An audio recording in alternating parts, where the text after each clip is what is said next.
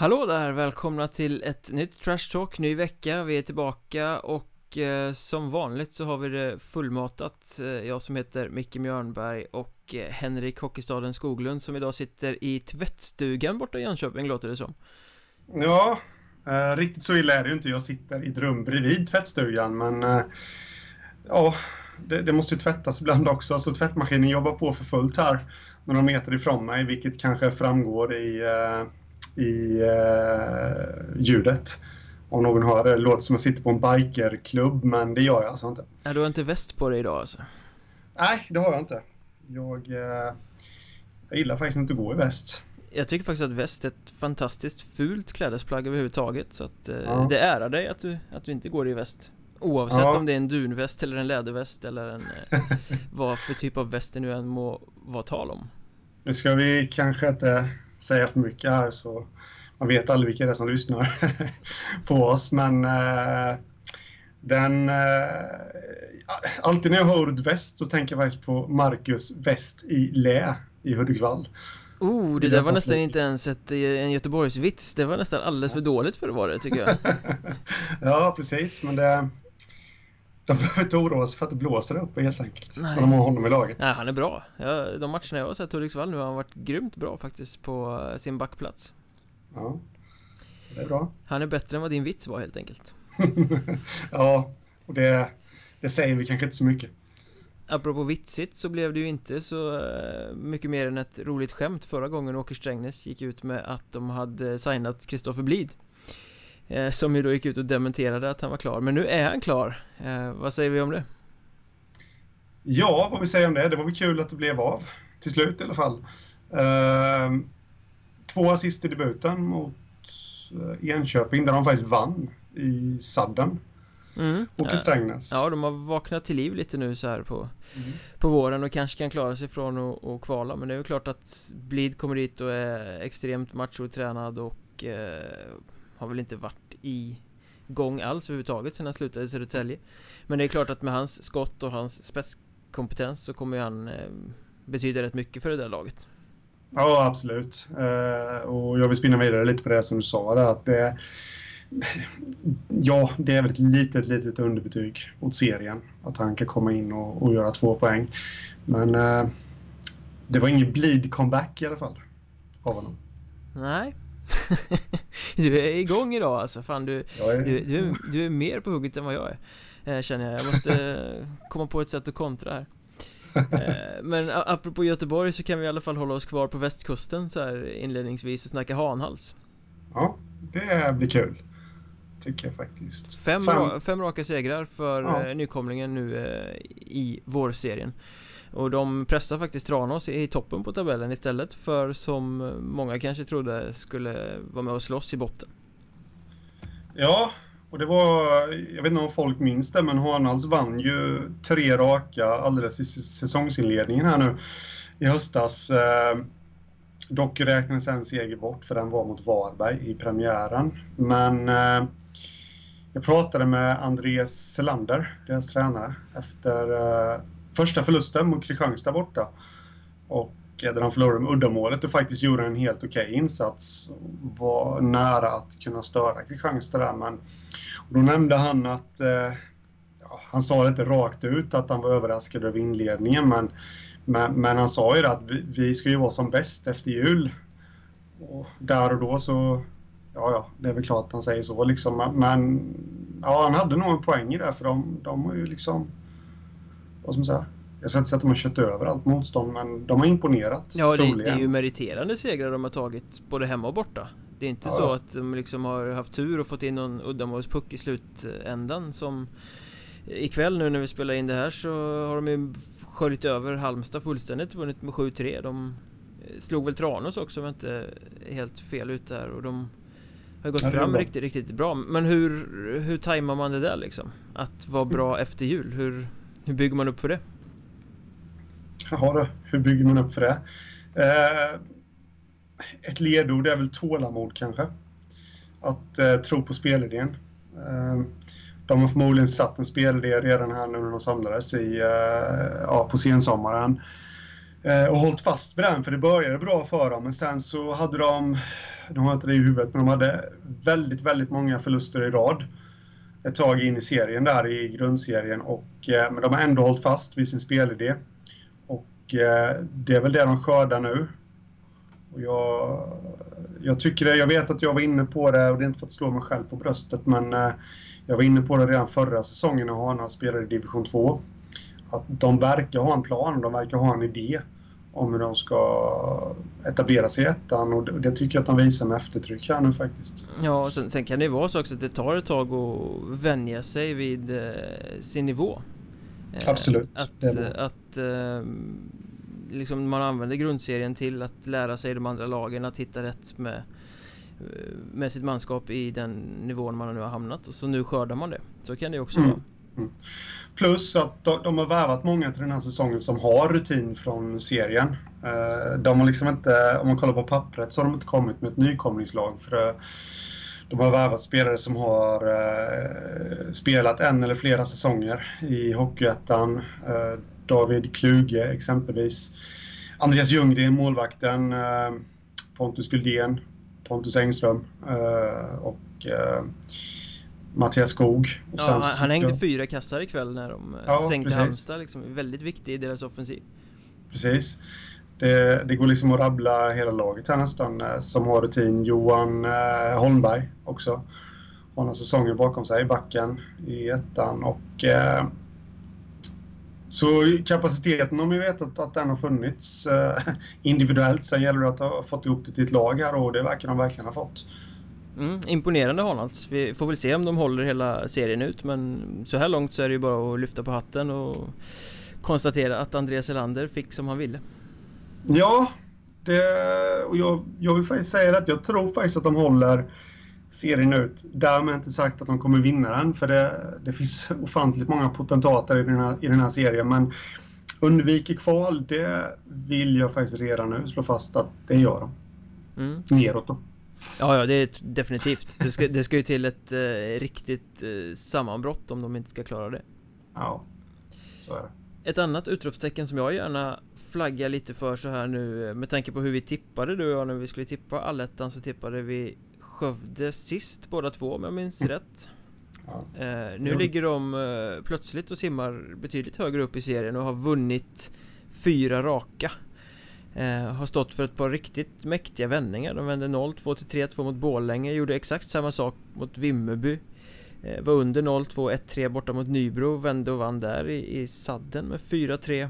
eh, Starka i slutet på matcherna. eh, Har vi underskattat Skövde, tycker du? Uppenbarligen så har vi gjort det. eh, De tog sig vidare med nöd och näppe från den västra serien. eh, Och eh, ja, vi har underskattat dem, det har vi gjort då, det kan man slå fast, men där, det, det kom lite som en blixt från klar himmel faktiskt för mig, att de skulle vara med så här efter åtta omgångar och bara ha två poäng upp till topp tre. Ja, det är ju väldigt överraskande, speciellt om man ser till spelet, för att det är ju inte så att de i alla matcher har sett så där väldigt lysande ut spelmässigt. Utan det har ju varit ganska grått bitvis, och det har väl varit också så som, som vi beskrev det när vi tippade om, att det finns för lite målskyttar och så vidare. Men däremot något som imponerar väldigt, väldigt mycket, det är att de står ju distansen ut. Så jag börjar fundera på det, det kanske är nu som Thomas Kempers mastermind börjar ge sig till känna här. Han har drillat dem stenhårt på försäsongen, och det kanske är den här tunga, intensiva, seriösa försäsongsträningen som börjar ge betalt nu. De orkar hela matcherna, det är därför de kan vända i tredje perioder till exempel, att, att de orkar hela distansen ut, medan andra lag som kanske är lite sämre tränade kroknar. Det är en sån här klyscha att tränare snackar alltid om att vi är så bra tränare, men med Kämpe så vet man ju att han har ju slavdrivit dem på sommaren. Mm. Jo, han är Han är hård som tränare han, och ja, nej, men det kan vara som du säger att det är den hårda träningen nu som eh, exercisen som, som börjar ge resultat, och eh, att nu Skövde då, som vi pratade om Hanhals innan, nu får Skövde skörda, Skövde skörda, det var svårt att säga, eh, Skövde skörda frukterna i allettan här istället då, efter att ha haft vissa problem faktiskt i, i den västra grundserien, så att att eh, ja, det ska bli intressant att se hur långt det räcker. Kristianstad borta på söndag. Mm. Ja, de har ju rest sig väldigt bra efter ett åtta mot Troja i premiären.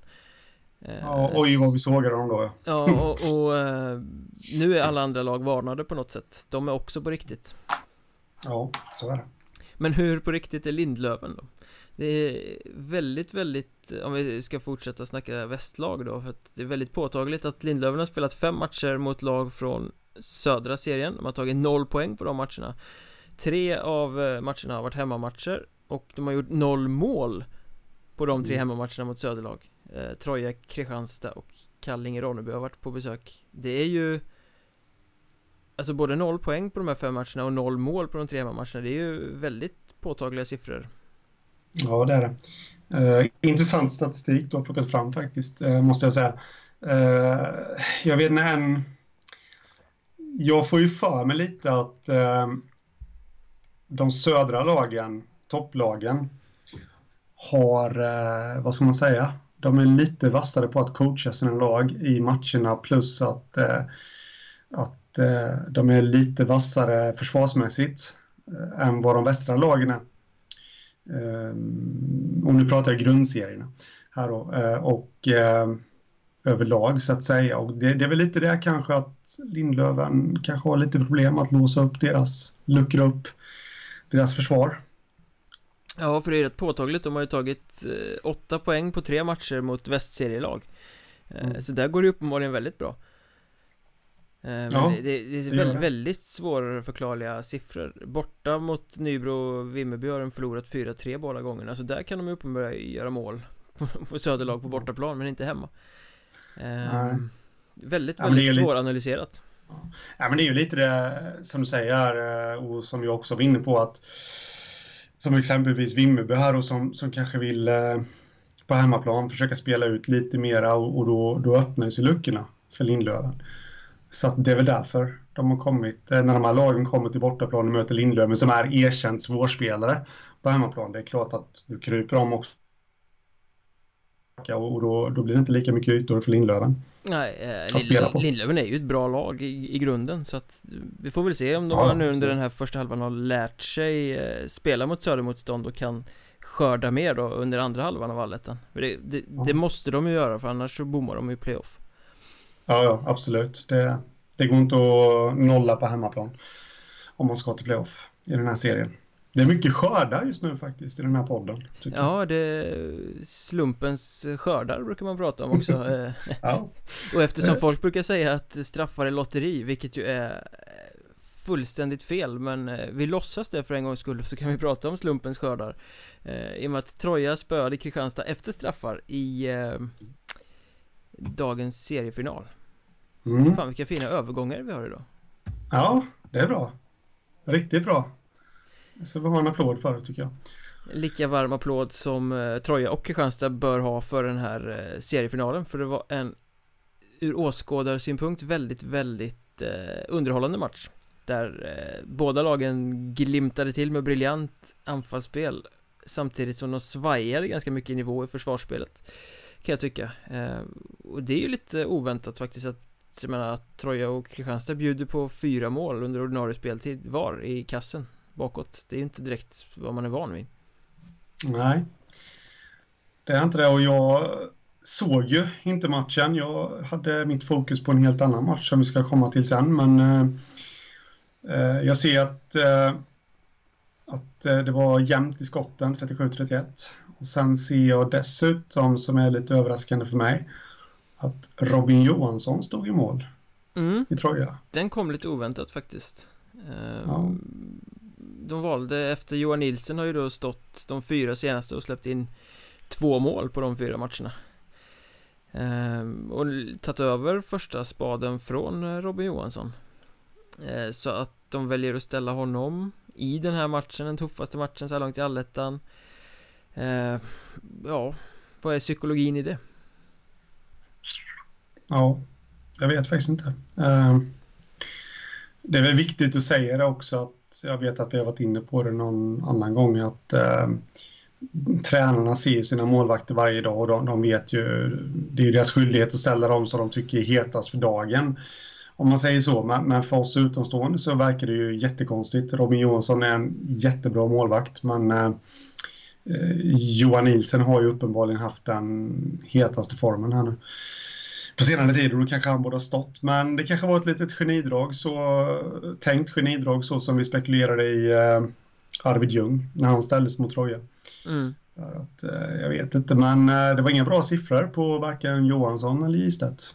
Nej, vi, våran sån här eh, Gistedt eller Johansson i en avgörande match. Jag tror att båda mm. två skulle ha svarat Johan Nilsson idag faktiskt, för att eh, eh, nej, det är klart att de gjorde ju eh, de gjorde ju bra räddningar båda två, men ingen var någon fantom, och båda släppte väl in puckar som eh, någon som är riktigt i zonen hade tagit.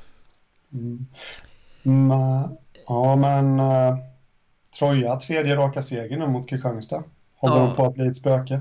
Ja, som spelet såg ut idag så uh, har de ju inte det. För jag tycker Kristianstad spelade med väldigt mycket pondus och briljant anfallsspel långa stunder. Alltså både Fredrik Hansson och Fredrik Hetta är ju hockeyporr att titta på när de spelar. Det är fantastiskt roligt. Och Kristianstad fick ändå med sig en poäng idag. Men ändå starkt att Troja att vinna matchen, även om det är Kristianstad som faktiskt har greppet om den. Eh, och mm. gick upp till två noll och var så långt det bättre laget och, och sådär. Så att eh, jag ska inte säga att de börjar bli ett spöke, men jag ska nog säga att eh, Kristianstad har att fundera på i hur man ska knäcka i Troja. Mm. Ja, så kan det nog vara faktiskt. Men apropå, vi snackade om det här med målvakter och varför ställer de Robin Johansson i en sån här match. Vi har ju faktiskt eh, fått med oss en gästexpert i det här avsnittet. Eh, vi ska lyfta in Dennis Karlsson, för detta väldigt rutinerad eh, målvakt i eh, Hockeyettan. Och eh, snackar lite om hans karriär givetvis, men också en hel del om psykologi, vad som händer när... Eh, första målvakter blir petade till förmån för andra målvakter, och när målvakter värvas in trots att första målvakten har varit bra och så vidare. Så att eh, jag tror vi använder Robin Johansson och Joel Gistedt som en bra brygga till att släppa fram honom. Det tycker jag låter som en utmärkt idé. Då säger vi hallå och välkommen till Dennis Karlsson, målvakt med mångårig erfarenhet från Hockeyettan får man väl säga, som eh, numera sitter och trycker borta i Norge. Ja, det kan man säga att jag gör. Hur, eh, välkommen förresten. Ja, tack så jättemycket. Hur hamnar man egentligen där borta? Du eh, börjar säsongen som målvaktstränare i Mörrum. eh, Ja, hur man hamnar här. eh, Jag har lite en, en kontakt här kan man säga. En kille jag har spelat ihop med i Mörrum eh, under många år, eh, Anton Persson, eh, som vissa kanske vet om. Han är gammal junior-V M eh, silvermedaljör. Uh, han uh, hörde av sig och frågade om jag var intresserad, och uh, jag satt nere i, i Karlshamn där jag har uh, bott under sju års tid nu, och uh, kände väl att uh, jag var färdig med det lite så. Och uh, ja, funderandet ledde väl till slut till att jag bestämde mig för att, för att testa på det. Jag behövde känna på något nytt. Och hamnade då i Tönsberg Vikings som... Uh, kursade i somras men har återuppstått, om jag har förstått saken rätt. Stämmer bra det. De, ja, de är väl lite som många klubbar är. De är väl ganska hårt för att ta sig upp till, till Jättligan då, som högsta ligan heter här. Och eh, det slutade väl i, i ett rejält magplask eh, ekonomiskt, och eh, det, de blev degraderade till andra division som det heter här då. Eh, Och få starta om på, på ny kula helt enkelt. Och behövde då en svensk stjärnmålvakt för att komma till rätta med verksamheten? Ja, de behövde väl en målvakt till, till kvalet först och främst. Eftersom de har ambitionerna att ta sig uppåt i seriesystemet, så, så ville de väl safea upp den positionen lite. Han som stod nu, han hade, Viktor heter han, han är sjutton år. Och gör sin första säsong då på seniornivå. Så de var väl inte riktigt hundra procent säkra på att satsa på honom hela vägen då. De visste inte hur han skulle ta det, även om han hade gjort det väldigt bra under, under säsongen som har gått då. Så det var väl där jag kom in i bilden. Hur har det varit då? Hur är norska bakgården? norska bakgården är väl ungefär som, eh, som många eh, tänker sig att den är. Eh, om man säger att eh, division ett många gånger kanske, ja, vissa hallar kanske är lite, lite småsunkiga och det kanske är vissa grejer som inte fungerar, så, så det är ganska mycket som är så här. Eh, vi... Eh, Alltså det är ju bara små saker som materialare och eh, till exempel vaktmästare i ishallen. Det finns liksom ingen vaktmästare, utan det kommer någon kille från kommunen och spolar isen två gånger om dagen. Eh, ja, och sådana här gummipiggar till målburarna. Det här är ju någonting som, som gör mig väldigt irriterad. Då. Det är att de inte... De här gummipiggarna som håller målburen fast, de eh, finns inte i Norge överhuvudtaget än. så, så målburarna flyger ju hej vilt då med den här nya spelstilen som jag har, eller som alla har nu för tiden. Det är ju att man använder stolparna väldigt mycket. Så, eh, så målburen, den flyger ju hej, hej vilt fram och tillbaka. Blir, blir du utvisad ofta för delaying the game alltså? nej, nej, jag har inte blivit det än, utan jag tror att de förstår det rätt mycket på något vänster, men jag vet inte varför de inte löser den biten. Det måste ju bli uh, ideliga spelavbrott. Ja, det blir det ju. Uh, och nu är väl, har jag ju märkt att vissa, alltså de flesta målvakterna är ganska oskolade, så de använder kanske inte stolparna lika mycket. I alla fall på den nivån jag spelar, vilket är en väldigt låg nivå.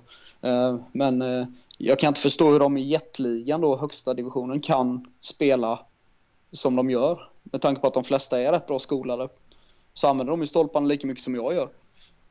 Så här, jag vet inte hur det funkar, men den, det är lite sådana här små, små grejer som, eh, som inte riktigt eh, är som i Sverige. Det finns att jobba med, med andra ord, låter det som. Ja, ja verkligen. Men det, är, alltså, det har ju sin charm också. Det, eh, nu har jag ju testat på liksom, eh, Allsvenskan, eh, division ett, division två, och även division tre. Jag var med i Sölvesborg och tränade lite liksom, och, eh, och jag menar, nu har man ju sett de flesta, så nu är jag liksom nere på ännu en nivå och kolla hur det är liksom. Så det, det är ganska kul att se eh, hur det funkar, speciellt här då. Ja, som ett äventyr på karriärens höst liksom. Ja, lite så kan man väl säga det, mm. Ja. För du har ju bra koll efter dina år i Hockeyettan, och det är ju lite därför vi lyfter in det här också, för att få en eh, bättre insyn i vad som faktiskt händer i, i den här serien och hur spelare reagerar. Eh, till skillnad från oss amatörer som bara sitter på sidan och gissar, så har ju du ganska bra insikt så att säga. Du har ju faktiskt spelat i Hockeyettan till och med den här säsongen. Mm, eller spelat och spelat. Du har suttit på bänken sju matcher med Kristianstad. Ja, det stämmer bra det. Fick vara med där lite. Man undrar ju lite hur låter ett sånt samtal när Jocke Johansson ringer där. Tjena, Gistedt ska stå, men vill du komma och vakta båsdörren? Nej, det samtalet var väl mer liksom att eh, han hade väl hört av sig till, eh, till Mörrum och frågat om, eh, om mig då. Eh, och hur, och, ja, mer kollat intresse om jag var sugen på att backa upp Gistedt då när, när Strandberg blev skadad. Uh, och för Mörrums del var det okej okay då, så det var ju helt upp till mig om jag ville göra det. Mm. uh, och, och som sagt, alltså jag, jag var målvaktstränare just då, uh, tillfället, men uh, jag kände väl ändå att jag, jag ville uh, Kristianstad kändes liksom som att de, det, var en, det är en bra förening, uh, de, de satsar, uh, och hela, hela den där biten liksom lockade ganska mycket, plus att jag uh, hade inte tränat en månad och, och ville väl känna lite vad kroppen gick för. Mm.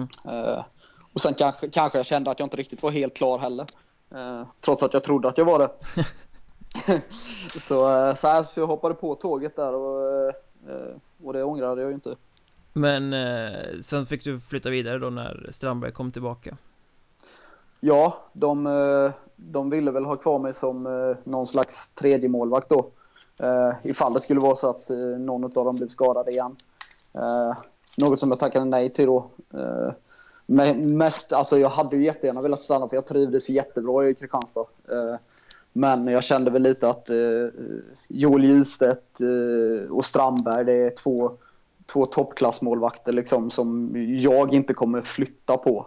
Uh, speciellt inte när jag redan hade slutat liksom, så då kände jag väl kanske att uh, ska jag Ska jag hoppa på det här tåget igen med att spela eller träna, då vill jag gärna ha en chans att, att stå i sådana fall. Ja, det, känns väldigt onödigt att sitta på bänken när man liksom hoppar in bara för att ta upp det igen liksom. Ja, precis. Lite, lite sådär. Men det var, det var kul. Det var kul ändå, tycker jag. Eh, och se lite hur de jobbar i Kristianstad där, som jag sa innan, med tanke på att man har testat på lite olika nivåer och allt sånt där, och hade hört mycket om Kristianstad, så var det intressant att se hur de jobbar. Tror du de kan gå hela vägen i år? Jag tror faktiskt det. Eh, det lilla jag såg, nu var jag med i fem veckors tid, men eh, alltså en sån kille som Mats Lust, bara tränaren. Eh, mm. Jag har ju hört, hör, hade ju hört väldigt mycket om honom innan, men jag har inte haft honom själv. Eh, och, ja, vissa grejer skrämde mig väl kanske lite, men... Eh. Av det du, hör, det du hade hört eller det du fick se? Nej, av det jag hade fått höra. Eh, just med, med träningsmentaliteten eh, han har då.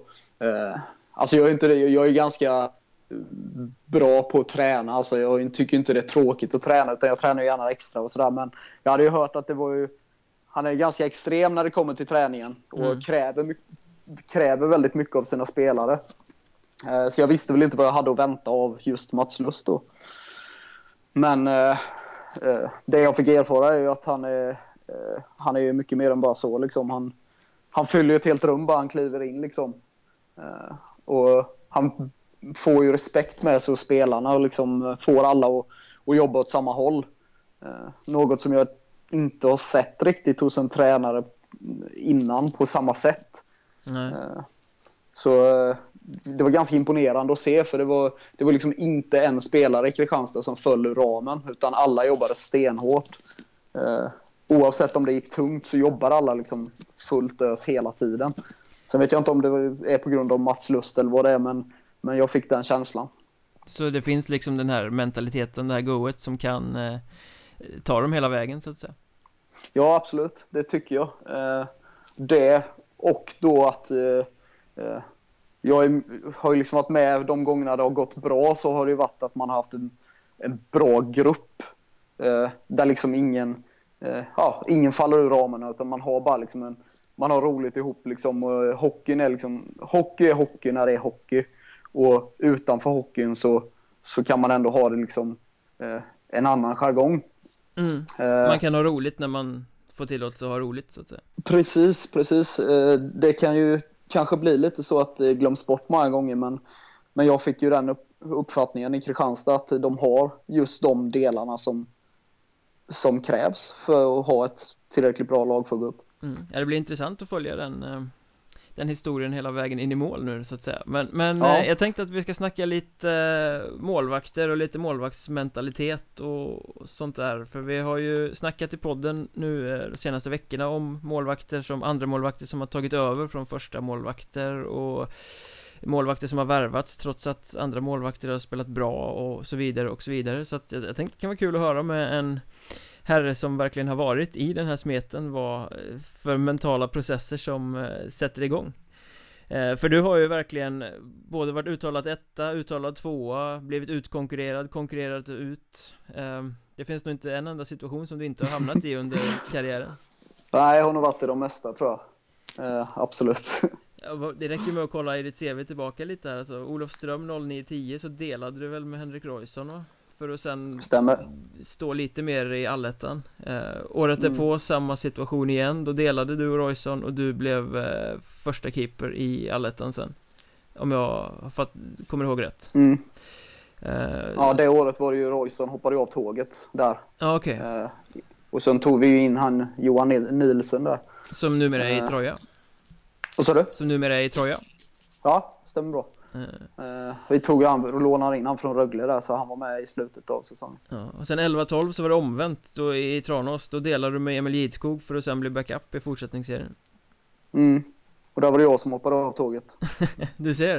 uh, och uh, sen var det Mörrum där du delade med Girhage något år, va? Mm, uh, och uh, backade upp Mattias Pettersson i två säsonger. Mm. Där har vi lite bakgrunden i alla fall. Men, men vad, vad händer? Vi, du nämnde Johan Nilsson till exempel. Han har ju tagit över spaden från Robin Johansson som var uttalad etta i Troja i år. Vad, mm. vad händer i, i ett målvaktspsyke när en sån sak sker? Uh, ja, när man kommer som andra målvakt så är det lite så att du, ja, kanske många, ja, det kan gå veckor, uh, vissa fall månader för vissa målvakter uh, utan att du får spela en match. Uh, och får du då väl chansen så, så gäller det ju att du tar den. Och du kommer väl in lite med en, uh, en helt annan inställning än vad du hade haft som första keeper. Du kommer ju in egentligen med noll att förlora och allt att vinna. Eh, samtidigt som det ofta då finns en anledning till att du som andra keeper helt plötsligt liksom får hoppa in. Eh, det kan ju vara att man har förlorat några matcher i rad eller att man helt enkelt bara vill vila sin första målvakt. Eh, men är det just i det fallet att man vill vila sin första målvakt, då är det ju kanske på helt andra premisser. Eh, men däremot om laget går lite tungt och du får hoppa in, då har du ju egentligen allt att vinna. Eh, och det tror jag att man, eh, alltså, att man känner väl då. Att nu har jag min chans här liksom. Mm. Eh, och tajmingen är också väldigt viktig. Eh, vilken match du får och vilket läge laget är i. Eh, som, eh, jag vet till exempel då när jag spelade i Borås. Eh, så var det en samma sits. Det var Robin Ram, första målvakt i Borås. Eh, och vi, vi var ju så dåliga det året. Så vi släppte ju, ja men alltså det var helt löjligt. Vi hade typ inte vunnit en match. Och släppte kanske sju puckar den matchen, så kanske jag fick stå matchen efter. Då hade jag ju allt att vinna. Eh, även om han var uttalad första keeper. Så jag tror att den här mentaliteten är ju, eh, det är lättare att komma in som andra målvakt än att bli flyttad på som första målvakt för att hoppa in igen. Mm. Du förstår vad jag menar. Ja, för det som har hänt nu egentligen både i Troja och Mariestad är ju att de hade i Troja Robin Johansson som etta och i Mariestad Robin Wallin som etta. Satt in Nilsson i Trojas fall och Arvid Ljung i Mariestads fall för att just bara vila första målvakten och lufta andra målvakten. Och sen spelade de här så bra så att första målvakten har blivit kvar på bänken liksom. Mm. Eh, va, hur, hur tänker den första målvakt då liksom? När plötsligt är utkonkurrerad utan att ha gjort det dåligt egentligen. Ja, det är klart att det är inte roligt. Eh, du, alltså har du, har du väl spelat bra eh, och känner att du har spelat bra och så går någon annan in och spelar bättre än dig själv, då är det ju, då är det klart att det tär ju på psyket. I alla fall i mitt fall så, så hade jag väl tyckt att det hade varit jobbigt. Men det är ju liksom, som första målvakt då så kan du ju inte egentligen göra annat än att samma sits där egentligen, vänta på din tur. Det är ju helt upp till tränaren vem som ska stå. Nu är det väl klart att om man tittar på Johan Nilsson och han, Arvid Ljungs statistik, så säger det över sig självt kanske att de förtjänar att stå. Ja, de har ju spelat uh, helt fantastiskt. Ja, och då ska du ju också ha, få chansen, vilket jag tycker är väldigt starkt gjort av, uh, av tränarna. Att uh, flytta på sina första målvakter för att andra målvakten har spelat bättre. För i många fall kanske det blir att man låter den killen spela två matcher i rad och han gör det jättebra. Och sen tar man tillbaka sin första målvakt igen. Mm. Och så kanske han står och gör det bra. Liksom, då är det ju inte lätt som andra målvakt eh, att fortsätta, om man säger så. Nej, då eh. får man lite mattan eh, bortdragen under skridskorna, eller vad man ska säga. Ja, lite så blir det ju automatiskt. Sen, eh, man vet ju också vad man själv är om man nu har varit andra målvakt en hel säsong. Eh, då är man ju kanske lite beredd på att det kan bli så här. Och därför är det ju så bra egentligen då, tycker jag, att eh, Nilsson och, och Ljung får fortsatt förtroende då. Med tanke på att de har ju varit bättre, och i en alletta då så är det ju otroligt viktigt att man har en, den bästa mål- spela. Mm. Hur är det? Alltså, tränare säger ofta så här, hetast eh, ska stå. Eh, vad gillar man det som målvakt? Är det skönt att ha den öppna konkurrensen liksom, eller vill man ha någon som är lite mer uttalad etta? Alltså som målvakt vill ju alltid vara uttalad etta. Det, det säger ju sig självt att man... Man vill ju stå all, alltså hade jag fått bestämma så hade jag stått alla matcher under hela min karriär. Mm. Men, men tyvärr är ju inte verkligheten så riktigt. Så ja, jag vet inte riktigt vad man ska säga i frågan. Men jag menar, om du är andra keeper, är det enklare att, att, att veta sin plats då än det här att du får stå kanske var tredje match eller någonting liksom? Jag kan tänka mig att det blir svårt att komma in i en timing om man aldrig får konsekvent matchning. Ja, det är ju det som är väldigt svårt. Jag menar, är du först målvakt och har stått en åtta matcher i rad, då har du liksom timingen, du har liksom känslan där. eh, det är skillnad på att bara ha tränat hela tiden och sen liksom få slängas in i matchandet. Eh, det är inte det lättaste alla gånger, men har du då turen att spela väldigt bra så eh, och den matchen du får chansen så eh, då har du ju liksom allt att vinna. Mm. Och det är väl det de har gjort, de här herrarna då. Ja, verkligen. Liksom tagit chansen när den uppenbarat sig. Men hur är det att vara ett målvaktspar? Jag menar, man ska vara eh, polare, två målvakter, men samtidigt superbittra konkurrenter eftersom båda två vill stå hela tiden. Ja, men där har jag också märkt en liten eh, ändring under åren som jag själv har spelat. Eh, eh, när jag var yngre då, jag är ju liksom inte purfärsk längre. Eh, men när jag var yngre så märkte jag väl att det kanske var lite mer... Eh, ja, att man... Man kanske inte var så bra kompis med sin målvaktskonkurrent, utan man var mer konkurrenter. Eh, sen har det liksom utvecklats till att man blir mer och mer liksom närmre kompisar. Liksom. Jag tror att de som är mest tajta i ett lag just nu, det är oftast målvaktsparen. Mm. Eh, det har jag märkt inte minst själv då när jag och Mattias... Eh, eh, jag menar, det är svårt att vara...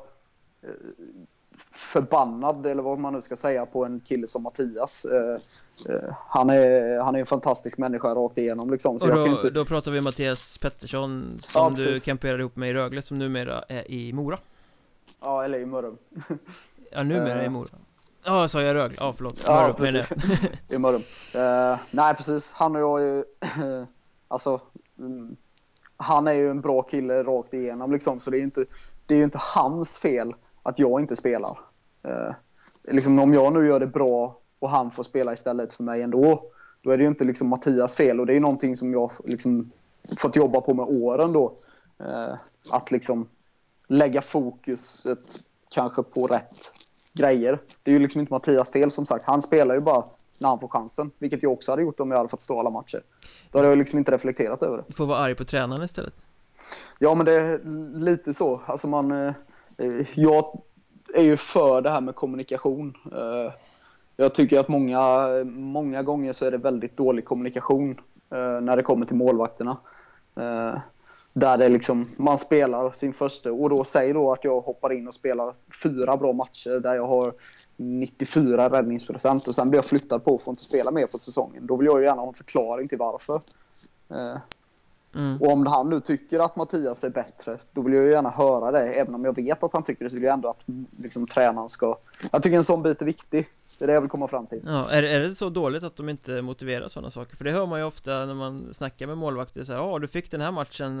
Motiverar de varför det var din tur att stå? Liksom så här, nej, jag fick bara veta att jag skulle stå. Eh, ja, det brukar vara standardsvaret. Tyvärr, ja, tyvärr är det ju lite så många gånger. Eh, jag har väl... Ja, Jag har väl egentligen inte... Kommunikationen har varit väldigt dålig under många år som jag har spelat, tycker jag. Sen vet jag inte om det är mitt eget fel att jag liksom inte har sprungit in till tränaren och beklagat mig över det. Men eh, lite så att jag... Eh, när prestationen talar för sig själv och du kanske inte får chansen ändå, då vill jag gärna ha en förklaring till varför. Eh, vilket jag inte har fått under den tiden jag har spelat. Och, men jag hoppas ju att det är bättre i andra föreningar eh, liksom runt om. Eh, jag tror det verkar som att det har börjat bli bättre med kommunikationen också i många klubbar. Ja, men hur, hur, stor, hur stor är risken att en andra målvakt till exempel blir sur och att det drar ner laget av att någon går och tjurar över att han inte får stå? Ja, alltså det, det är klart att det, det förekommer ju garanterat. Eh, sen om det drar ner laget, det... Det skulle väl i sådana fall vara om, han, om den andra målvakten totalt skiter i det på träningar och totalt skiter i det på uppvärmning och sånt där. Men, men då hoppas jag att de ledarna i, i laget har så mycket stake att de liksom säger till honom då liksom att det är inte okej. Okay, för det är ju, först och främst så är det ju laget som, som gäller. Så är det ju bara. Sen får man ju vara bitter i sin ensamhet i sådana fall, tycker jag. Ja. Eh, apropå kommunikation och sådär, liksom, ett annat exempel som vi har sett i alletterna nu var ju Huddinge då, som har Daniel Falström i mål, som har spelat, fått lite genombrott i år och spelat riktigt bra. Eh, och så värvar man ändå Niklas Lundström från Björklöven. Eh, vad händer hos en målvakt som Daniel Falström där då, som när man värvar en ny målvakt trots att man har spelat bra? Ja, och där eh, hoppas jag ju att de har... Eh... haft en bra kommunikation med honom då, även om det inte är roligt att de plockar in honom då. Sen förstår väl han också då, anledningen är ju troligtvis då för att de vill samma sak som eh, som är Kristianstad då, att de vill säkra upp ifall det skulle vara någonting. Om han har spelat, nu vet ju inte jag för jag har inte följt Huddinge särskilt bra, men har han spelat så pass bra då vet de ju vad de har honom förhoppningsvis. Eh, och så värvar de ju in spets kan man väl säga. Mm. Men det är ju definitivt, definitivt inte roligt i, i hans fall då som har spelat bra. Eh, det handlar nog vara lite bitter det tror jag. Riskerar man att liksom sänka en sån kille? Ja, ja lite kanske. Eh, när det är liksom min åsikt, hade jag nu varit först målvakten en hel säsong och gjort det kanonbra så hade det är klart att jag hade eh, kanske, alltså man tycker inte det är roligt eh, alls. Eh, och det är klart att det är svårt att, eh, att komma upp i nivå sen igen, samma nivå som man kanske har spelat hela tiden när man vet att den andra killen har bättre meriter, han är värvad för att vara med de viktiga matcherna som du egentligen skulle stått då. Det är klart att det sänker väl moralen lite. Det gör det ju. Mm. Han gjorde ju en rätt skön grej. De spelade ju två matcher borta nu helgen som gick. Så han höll nollan i första och släppte bara en kasse i andra. När han fick fortsatt förtroende då. Så det var väl ett lite svar på tal kan man, ja, kan man tänka. Och det är väl precis så det man ska göra i det fallet. Det, som sagt, det kommer ju vara väldigt svårt att flytta på en sån kille. Jag menar, det, jag kan tänka mig att de kommer dela på det i, i, i sådana fall. Eh, har han gjort det så bra så förtjänar han ju definitivt det i sådana fall, det tycker jag ju. Om vi vänder på det då, när du kommer in från en högre division eh, till ett sånt här läge och så får den andra ändå fortsätta stå. Hur, hur hårt slag är det då? Det är ju som om du skulle komma till Tönsberg där och så får ändå den här ynglingen som, eh, som finns där stå alla matcher. Ja, ja, det är ju klart det är en omvänd situation det är det ju. Men eh, alltså det är väl egentligen, du kommer ju in i en helt ny miljö med nytt folk. Jag menar i vissa fall kanske det kan vara, eh, vara skönt att akklimatisera sig i början. Eh, alltså som då i hans fall eh, Lundström var det va? Exakt. Ja, i hans fall kanske det är skönt att liksom börja lugnt. Nu vet ju inte jag hur deras upplägg har varit eller vad de har sagt till honom. Men jag kan tänka mig att han får ja, få lite, några träningar på sig kanske och komma in i tempo och, och lite sådär. Så jag menar, jag tror inte att man, man tar det nog för hårt i början utan eh, skulle det nu fortsätta så att han, han blir satt på bänken på grund av att den andra spelar bättre, då är det ju, då är det ju klart en helt annan femma. Det blir lite Vitali Koval-situationen från Västerås förra året. Ja, precis. Så är det ju. Men Eh... hur är det med dagsform och allting sånt där egentligen? Är, kan, kan man leva på det? Eller måste du vara den bästa målvakten så att säga i grunden? Nej, alltså jag tror ju på alltså det, det är det som är så vad ska man säga, spännande med målvaktspositionen. Det är ju att det är ingen säsong är den andra lik. Liksom. Det, du kan ju vara Du kan ju vara som en vägg tre säsonger i rad och sen bara har du en, en jättedålig säsong helt plötsligt. Det, det är väldigt svårt, svårt det där. Men jag menar oftast så får du stå mycket så har du oftast ett så bra flow så du, så du kan leva på det liksom. Och om det nu kallas dagsform då. Men nej, så det är liksom Det, det gäller ju bara liksom göra vad man kan av situationen. Då låter det ju ändå som att ju mer man får stå desto bättre blir man. Alltså ju mer kontinuerligt du får stå. Ja, i mitt fall har det ju varit så. Så jag, jag kan ju bara titta på fakta över min egen karriär. Eh, ju mer står desto bättre har jag varit. Så eh, jag, jag kan inte argumentera bort mot det liksom. Det, det är svårt. Då är du bländande i Norge nu med andra ord. Ja, det har gått bra. Det har gått bra det. Tre, tre nollor på fem matcher, så det har gått rätt okej. Ja, det får man väl säga är rätt skapligt. Ja, jag är rätt nöjd med det. Alternativt för att du flyttar på målburen varje gång det blir farlig chans. Ja, precis. Det är precis så jag. Men fint, det var fantastiskt eh, trevligt och roligt att höra dina synpunkter på den här målvaktssituationen. Och vi kanske kan få lyfta in det igen framöver om det dyker upp situationer där vi vill ha lite input från eh, spelare. Absolut, det är bara att slå en pling. Ja, det var väl eh, intressanta synpunkter det där. Ja, absolut, det tycker jag. Det är en klok man, Dennis Karlsson, med en lång och gedigen karriär bakom sig som faktiskt inte är över än. Tönsberg Vikings i, i Norge. Ja, vi får väl se om man återkommer till svensk hockey och satsar vidare här också, men eh, vi får väl anledning att återkomma till honom i podden i alla fall, tror jag. Ja, det får jag verkligen hoppas. Så jag tror inte han återkommer. Han är nog rätt bra i Tönsberg, som är en eh, sommarstad i Norge. Det hjälper i och för sig föga nu eftersom hockeysäsongen är på vintern, men eh, det ska tydligen vara Norges svar på Halmstad. Ja, jag har lite så här, folk kommer dit och förlustar sig på sommaren liksom. Mm, precis. Det, det ska tydligen vara så, så att eh, han får väl börja spela, jag vet inte, rollerhockey eller någonting på sommarna där, så han kan stanna året runt. Eh, du ser en lustig parallell där mellan sommarstäder. Varberg kursar, Tönsberg kursade. Eh, svårt att bedriva ja. hockey på den typen av orter. Ja, ja, ja, men så kan det nog vara. Det, det känns som, jag vet att de har ett bra fotbollslag eh, i närheten där av, eh, av Tönsberg som heter Sandefjord, som nu är jag lite, jag tror att de spelar högsta ligan i Norge i, i fotbollen där. Jag är lite osäker på, de kan åka ur. Men eh, så det kanske är det som gäller där på Norges östkust, kust, sydliga östkust. Till ja, tror du de är rätt skapliga på att spela handboll i Sandefjord också? Det är de, det har du helt rätt i. Men nu är det inte det vi ska snacka om, utan eh, sparkade tränare står det näst på tur här. Det har ju, förra mm. veckan spelade vi in en briljant podd bara för att trycka på klar och inse att åh fan, det har sparkats två tränare medan vi sitter här och gaggar. Det var ju ja. världens sämsta timing på sparkningarna av Lars Molin i Östersund och Thomas Sandlin i Kiruna, i alla fall ur eh, poddsynpunkt. Ja, någon gång ska den här dåliga timingen hinna ikapp oss också. Och där eh, gjorde och... den det med besked, skulle man kunna säga. Ja, eh, det gjorde det. Det var nästan som man blev lite förbannad faktiskt när man, när man såg nyheterna kablas ut. Eh, och eh, ja, rätt eller fel, vad säger du då? Ja, det är ju väldigt, väldigt svårt att säga, men eh, rent generellt så säger jag väl att det är i nio fall av tio fel att sparka tränaren. Um, en tränare ska man, om man har gjort sin rekrytering på rätt sätt, så har man ju tagit in en tränare med en tilltänkt spelidé som ska passa den truppen som man har. Eh, och när man kickar en tränare så står det ju ingen som har exakt samma tänk oftast på tur, utan då tar man in någon och så blir det någon sorts nödlösning för att man vill ha någon reaktion. Eh, så att eh, jag tycker att man använder det alldeles för ofta som en utväg för att skylla över dåliga resultat. Ja, lite så är det. Jag, jag är av exakt samma uppfattning.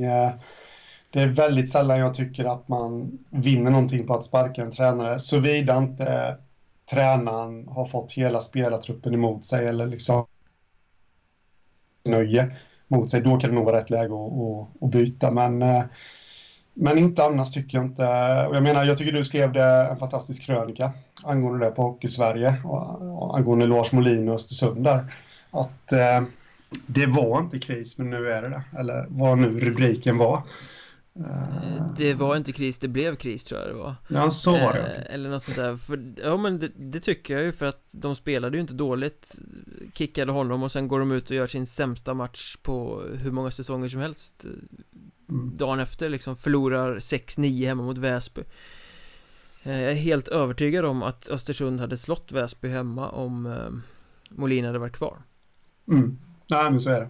Uh, och uh, ja, vi vet ju inte, eftersom vi är utomstående och har ingen insyn i Östersunds spelartrupp, men uh, det, jag tycker ju att det var fel att sparka Lars Molin faktiskt. Uh, uh, men det kan ju ha varit så att, att det har funnits missnöje med honom i truppen och att det har spridit sig, och att uh, det ska alltid finnas missnöje med en tränare från vissa delar, och det är de som inte får spela så mycket, självklart. Jag tror alla förstår vad jag menar. Men börjar det där sprida sig och bli större och större och större så att han till slut har hela truppen emot sig, då är det nog rätt att sparka tränaren, och det vet vi inte om det var det, var det som har fallit i Östersund. Men det är en lång utläggning från mig här. Vi var ju faktiskt redan inne på det uh, i somras, att vi tyckte att det var lite konstigt att uh, de värvade uh, Molin till tränarposten, för de var inte riktigt den tränartypen de hade sökt efter tidigare. Nej, men de fick ju väldigt många nej, och till slut var de ja. tvungna att ta någon, så att det kanske ju, den saken kanske gjorde att de hade närmare till att sparka honom. Mm, lite så. Men det kändes ändå som en åtgärd. De försökte laga något som inte var trasigt utan som bara hade haft lite snedstuds i början. Mm. Sen, ja, lite så.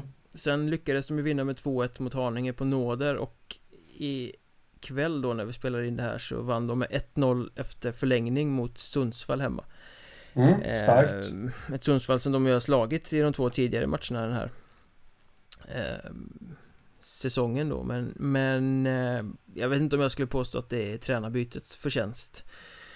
Eh, så i det fallet, så, rätt eller fel, det, det går ju bara att spekulera i, men det kändes inte riktigt klockrent. I, och i fallet Thomas Sandlin i Kiruna, eh, nej, jag tror inte han hade kunnat göra så mycket annat än vad han gjorde. Eh, Så där kändes det väl också som de fick lite bråttom kanske. Sen gick det ju bara några dagar så fick ju en tredje herre lämna sin post. Och det var ju mannen som har varit uppe här några gånger och seglat och spekulerats kring, Jeff Hellegard, fick lämna mm. Vimmerby. Mm. Eh, och det var ju du inne på i höstas att eh, det kunde mycket väl bli så att han skulle få gå. Eh, då, ja. då klarade han sig kvar. Eh, men eh, inte längre. Nej. Och återigen, där vet vi inte heller vad, riktigt vad det är som har hänt. Jag, jag måste säga att jag blev riktigt imponerad av Hellegard som lyckades coacha igång sitt Vimmerby när det blåste som mest i eh, höstas. Men eh, jag trodde faktiskt att han skulle få chansen att stanna några matcher till i alla fall här nu. För på något sätt så känner jag att alltså målet för Vimmerby måste ju ha varit allettan. Och de tog sig till allettan eh, med Hellegard vid, vid rodret. Målet nu, det vet jag inte heller, men minst playoff i alla fall måste det vara uh, för deras del, och uh, de befinner sig på playoffplats uh, i och för sig efter efter dagens resultat, ja, när den dagens. nya tränarkonstellationen lyckades uh, storbesegra Nybro med två ett efter ett mm. sent avgörande. Ja, precis, och uh, så jag vet inte riktigt om det var rätt att sparka Hellegård heller, Hellegård heller. Men, men det, det har ju legat på lut lite grann för att det är hårda krav i Vimmerby och de har satsat och de siktar väl högt. Och då kanske inte den här bottenplaceringen, nionde placeringen de hade då inför onsdagens matcher var tillräcklig, men... Ah, summa, det, det vet vi inte än, vi har inte sett facit, men som jag känner just nu så kommer det varken göra från eller till för Vimmerby. Sen vet jag att det har funnits supportrar som har gnällt på Vimmerby spelidé och, och alltihopa det där, och fine. Alltså, men jag vet inte om de tränarna som kommer in, ska, de har ju ändå funnits med i kulisserna liksom här. Nu också borde ha haft någon som helst inverkan på spelidén, så jag vet inte ifall det kommer ändras. Ja, av de här tre herrarna som vi diskuterar här nu så skulle jag väl tycka att den som var rimligast att kicka var ändå Jeff Hellegard. Med tanke på det laget Vis, Visby, Vimmerby faktiskt har och hur lite de har fått ut av det. Jag, jag var lite tveksam redan när de plockade in honom att ska de ha hård för Berdus Jeff Hellegard till det här finlirarlaget.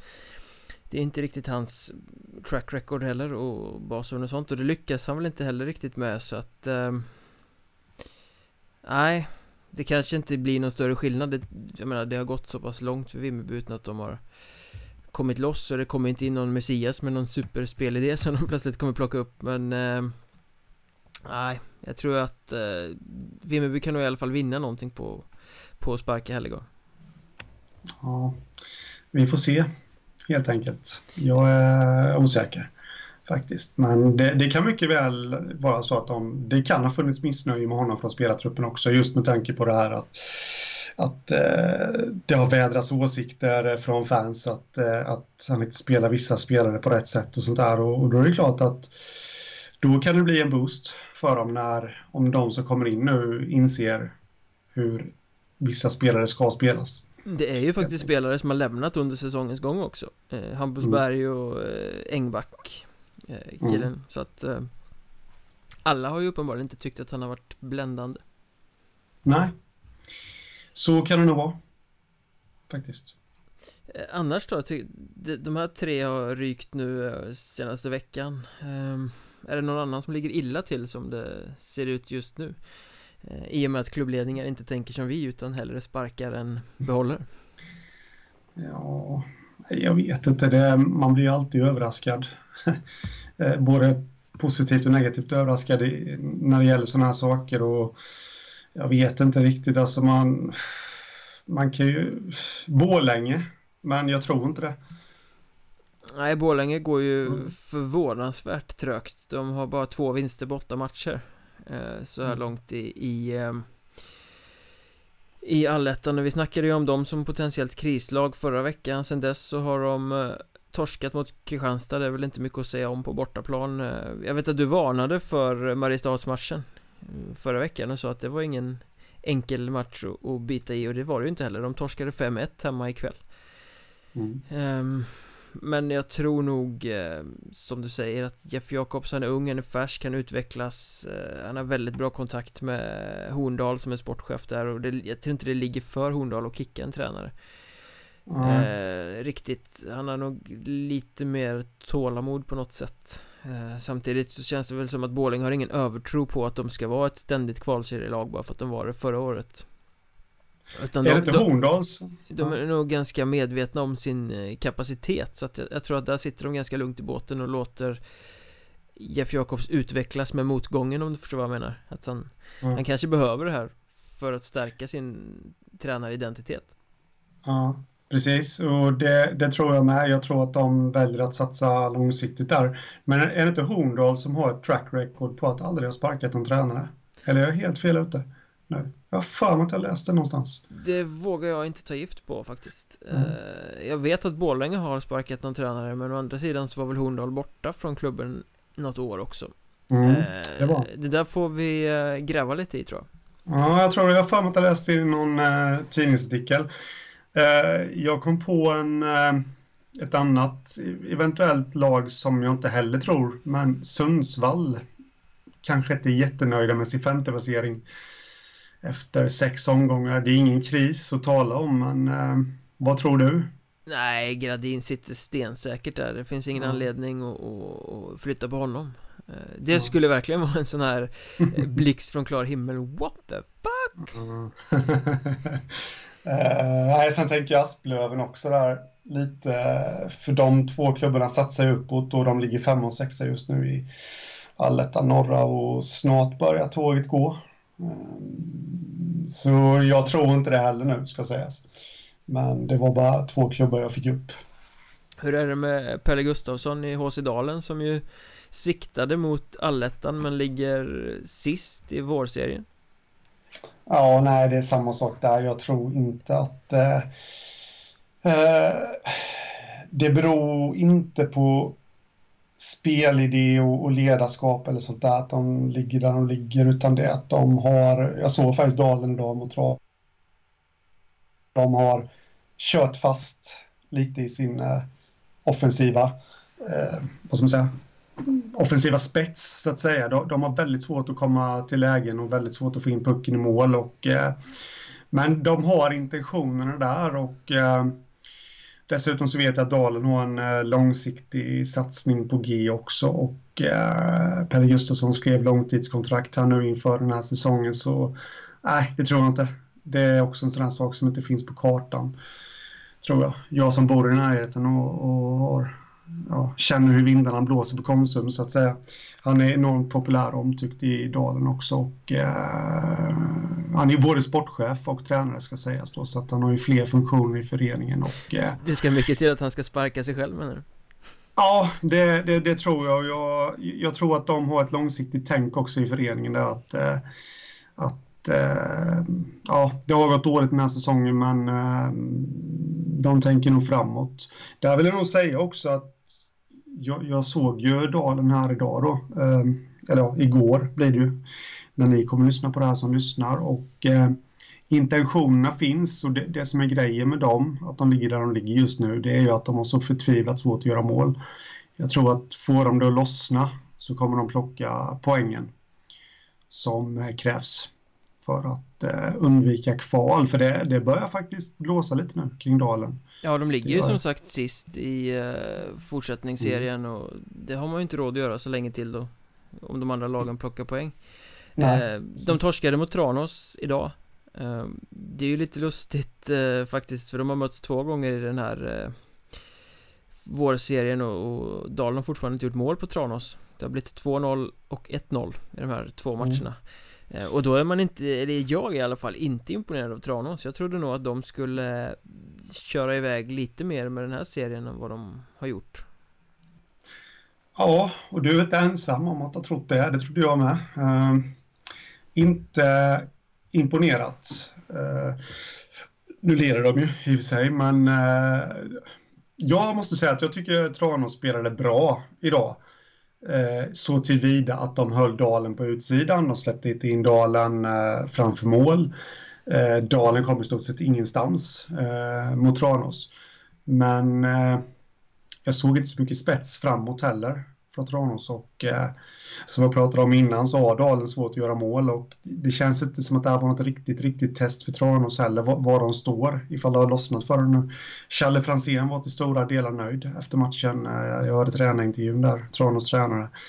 Eh, jag vet inte om man ska om man ska vara det. De gjorde en jättebra bortamatch, ska, ska sägas, men jag såg halva matchen också, sista halvan ska sägas. Men jag såg inte direkt någon jätteoffensiv spets hos Tranås. Nej, det har ju varit lite så. De har, har vunnit med uddamålet på bortaplan och sen åkt på ganska uppseendeväckande däng på hemmaplan. Mm. Eh, och det håller ju inte. Eh, så, men, men hade Tranås förlorat ikväll, då hade vi ju suttit här och pratat om ifall det var Kalle Fransén som hängde löst. Eh, jo, som nästa tränare det. Liksom. Mm. Mm. Så är det, och eh, eh, ja, vi trodde att Tranås skulle vinna den här serien, och de leder just nu, men eh, de har inte imponerat, så får se. De har Tyringe hemma eh, på söndag och nej, fredag till och med. Ja. Imorgon blir ja, det. Och med tanke på hur de har spelat hemma så är det ingen bra motståndare alls, för Tyringe är ju lite luriga. Mm. Ja, de är luriga. De, de, det kan hända vad som helst kring dem. Eh, så det är väl inte tre bergsägare poäng för Tranås, men eh, det ska bli intressant att följa. Eh, jag måste bara nämna en sak från matchen som jag såg idag. Jag har ju varit inne på domare tidigare här, här i, i podden, och eh, eh, det var i tredje perioden när, när Dalen försökte stånga sig igenom Tranås försvaret, så och när han väl kom fram till mål så blåste domaren av eh, för att det var lite rörigt framför mål, och eh, fick Tranås-spelare mot sig som eh, diskuterade lite med domaren, och det där tog väl kanske en halv minut, en minut. Sen åkte domaren bort till Dalens bås och gjorde tecknet för slashing och eh, visade ut en Dalens-spelare. Först och främst vill jag säga att det här kan mycket väl ha hänt, det kan mycket väl ha varit en slashing. Jag vet inte, jag såg inte situationen jätteklockrent, jag har inte sett några repriser, men... Ska inte domaren visa det tydligare redan från början? För nu blir det ju en massa spekulationer. Alltså blev han över Tranås-spelarna att, eh, att ta en utvisning? Ja, att, domaren, att, de, att de, att de eh, snackar honom till och, och tar den liksom? Ja, alltså de spekulationerna kommer ju komma. Eh, nu ska jag säga så att jag tror inte det. Eh, vi måste man, man kan ju inte tro att en domare ska bli övertalad, men i den här sekvensen så såg det verkligen ut som det, och där skulle väl jag vilja efterlysa lite att eh, domare, när ni fattade beslut så visade direkt i så fall, för att det, det, det kan liksom inte gå en halv minut och sen döma en utvisning som säkert var jätterätt, men eh, för med tanke på att vi har en domardiskussion just nu så Så bättrar väl inte det här på domarnas situation kanske. Att se vad man ser sådana saker. Det låter ju inte som det. Nu har inte jag sett situationen så jag har svårt att, att, att diskutera den. Men eh, kommunikation och tydlighet är ju A och O i jo. allting som har med hockey och dömande att göra. Ja, precis. Där skulle domaren visa direkt att eh, till Dalenspelaren du ska ut. Uh, istället för att uh, beblanda sig i en diskussion med Tranås-spelare och sen ta ut en Dalen-spelare. Återigen så vill jag säga det att jag tror alldeles säkert att det var en korrekt utvisning, och uh, jag anklagar absolut inte domaren för någonting här, att han skulle ha blivit övertalad, men det ser ut som det när han sätter sig i en sån situation, och uh, det är egentligen bara för domarnas bästa som man säger det. Och då säger de tack för tipset. Det hoppas jag verkligen att de gör. Och skickade och, en kaka till mig. Du har ju tryckt choklad idag, säger du. Du orkar väl inte käka mer? Nej, det är både tårta och choklad idag faktiskt. Så det här, nu sitter man här och är mätt och god. Kanske du som behöver åka ett varv i eh, tvätt-torktumlaren där ute sen, om ni ser. Ja. Ja, men då har vi väl suttit ihop ett ganska skönt snack även den här veckan. Ja, det tycker jag. Eh, ni vet att på Twitter så finns vi. Jag heter at Mjornberg, Henrik heter at Hockeystaden, podden heter at Mjornbergpodd. Eh, på hockeystaden punkt se hittar ni Henriks vassa åsikter. På mjornberg punkt se hittar ni förutom alla poddar och sådana här sköna arkiv. Eh, mycket artiklar och annat gott. Och vi finns på Facebook, Mjornbergs Trash Talk. Jag börjar bli jävligt nail på att säga det där. Ja, ett ständigt upprepande. Ja, trägen vinner som man säger. eh, Nästa vecka är det lite uppehåll och sånt, så att då kommer vi väl kunna kika närmare på serien och halvtidssummera lite. Mm. Vilka är toppar, vilka är floppar, hur kommer det gå? Mm. Och hur ligger vi till i tipsen, det är nästan det viktigaste. Det är det, absolut. Jag ska nagelfara dina tips här nu, veckan som kommer. Ja, Nybro och Huddinge, de har, de har en upp på mig kan vi säga. Ja. Men då hörs vi om en vecka. Det gör vi, ha det gött. Tja.